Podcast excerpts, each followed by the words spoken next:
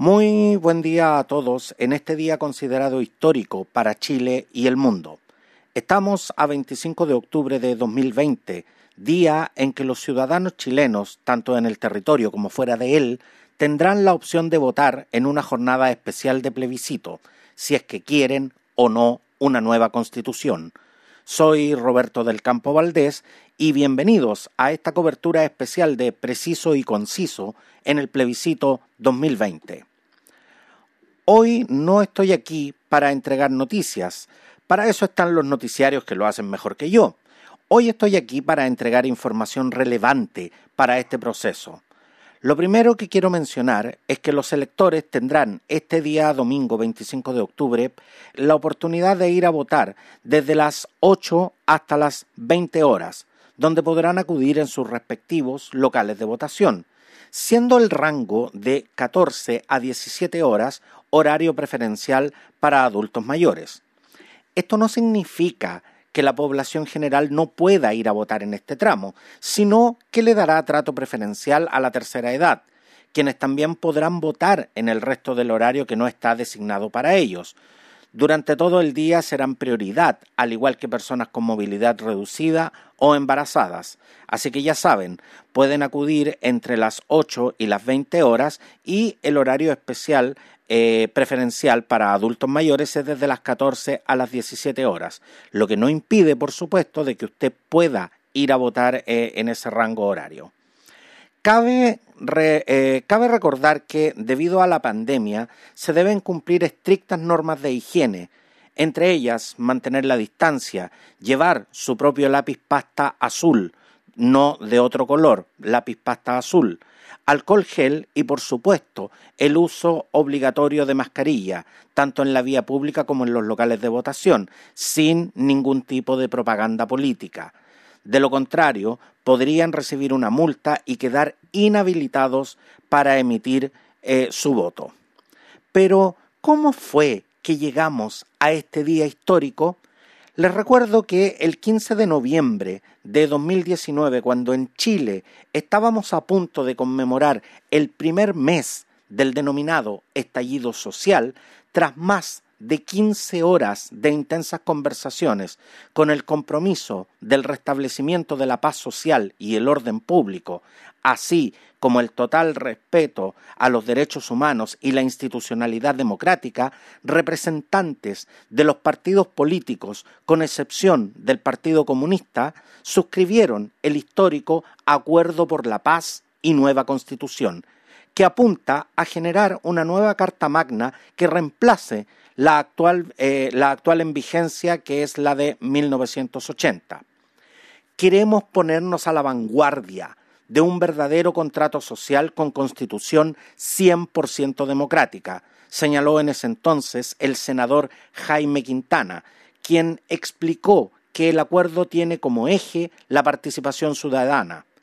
En lo fundamental, propone un mecanismo que consistía en convocar a un plebiscito en abril de 2020, donde los ciudadanos y ciudadanas podrán elegir por el camino de una convención mixta constitucional o una convención constitucional. Este plebiscito, en principio, se iba a realizar el 26 de abril. En marzo de 2020, por 30 votos a favor, 1 en contra y ninguna abstención, la Sala del Senado aprobó la reforma constitucional que materializó el acuerdo para reagendar el plebiscito de abril y todo el calendario electoral de 2020 ante la amenaza del COVID-19 en Chile, quedando establecida la nueva fecha para el 25 de octubre. En agosto de 2020 fue el ministro del Interior, Víctor Pérez, quien volvió a poner en el tapete la posibilidad de aplazar el plebiscito por segunda vez. Mencionó que se aplazaría si existe acuerdo político, subrayando además que no tenemos miedo y vamos a respetar el resultado. Sin embargo, esto solo quedó en declaraciones y finalmente la fecha no se aplazó. Pero, ¿qué se define este 25 de octubre? En el plebiscito, la ciudadanía definirá si desea o no una nueva constitución y a través de qué mecanismos. Los ciudadanos que concurran a votar dispondrán de dos cédulas para marcar su preferencia. Una que tendrá la pregunta: ¿quiere usted una nueva constitución?, respecto de la cual se podrá responder apruebo o rechazo. Una segunda cédula tendrá la pregunta: ¿qué tipo de órgano debiera redactar la nueva constitución?, en la cual se optará por una convención mixta constitucional, la cual estará integrada en partes iguales por miembros elegidos popularmente y parlamentarias o parlamentarios en ejercicio, y la convención constitucional, integrada exclusivamente por miembros elegidos popularmente. Les reitero entonces que en la segunda cédula, en la cual se les preguntará qué tipo de órgano debiera redactar la nueva Constitución, tendrán dos opciones: la Convención Mixta Constitucional y la Convención Constitucional. Pero, ¿por qué es tan importante participar de este plebiscito y específicamente qué es una Constitución? La Constitución política regula el funcionamiento del Estado chileno, las relaciones entre el poder y la ciudadanía, como también las relaciones entre los poderes. La Constitución política de la República es la ley suprema de nuestro ordenamiento jurídico. Al ser esta ley la que tiene la máxima jerarquía respecto a todas las leyes que encontramos en nuestro ordenamiento jurídico, todo el resto de las leyes que existen deben estar creadas conformes a la Constitución política de la República, es decir, no deben contradecirla. La Constitución está dividida en una serie de capítulos, los cuales van regulando diversas materias atingentes al Estado de Chile. Establece las llamadas bases de la institucionalidad, donde en términos generales se señala una serie de principios que rigen nuestro Estado, como por ejemplo que todos somos libres e iguales en dignidad y derechos, que la familia es el núcleo fundamental de la sociedad, entre otras materias. En definitiva, se señala una serie de principios en virtud de los cuales se debe inspirar la organización política del Estado chileno. ¿Qué constitución es la que rige actualmente la institucionalidad chilena? El marco legal que rige nuestro país actualmente es la Constitución de 1980, promulgada durante la dictadura militar encabezada por el general Augusto Pinochet Ugarte, que entró en vigencia el 11 de marzo de 1981. El 11 de septiembre de 1980, el nuevo texto constitucional fue aprobado por una amplia mayoría de chilenos, aunque el plebiscito, en honor a la verdad, se realizó sin registros electorales, sin acceso de la oposición a los medios de comunicación y sin control de ningún tipo sobre el acto. Esta constitución se gestó como una forma de evitar repetir las situaciones confusas y complejas sucedidas durante el gobierno de la Unidad Popular, asegurar a las Fuerzas Armadas un papel tutelar sobre la política nacional, afianzar el régimen militar y legitimar el nuevo orden económico y social. En su redacción participaron varios juristas, entre ellos Jaime Guzmán, Sergio Díez, Alejandro Silva Bascuñán, además del expresidente Jorge Alessandri Rodríguez. Entre otros temas, la Constitución de 1980 estableció un sistema presidencialista de gobierno. Creó un Consejo de Seguridad Nacional, presidido por el primer mandatario e integrado por los comandantes en jefe de las Fuerzas Armadas, el presidente del Senado y el presidente de la Corte Suprema de Justicia. También consignó la creación de los senadores designados, la segunda vuelta de las elecciones presidenciales y el sistema electoral binominal.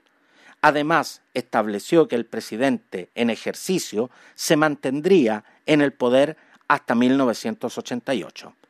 Mientras no exista una nueva constitución, esta se mantiene vigente y todos debemos regirnos por ella. Pero, ¿cuántas constituciones ha tenido Chile? En la historia de Chile han existido 10 textos constitucionales. El primero de ellos promulgado en 1811, la siguió la de 1812, siguiendo la de 1814, 1818, 1822, 1823, 1828, 1833, 1925 y 1980. Así como un proyecto de Constitución Federal en 1826 que no llegó a buen puerto. Su elemento común ha sido la creación de un Estado unitario, salvo el ensayo federal de 1826, con diversos grados de presidencialismo. Estas constituciones se pueden dividir según el periodo histórico en el cual fueron redactadas y por su elaboración y estructura interna. ¿Cuáles son las expectativas que tiene la gente frente al plebiscito que hoy estamos realizando?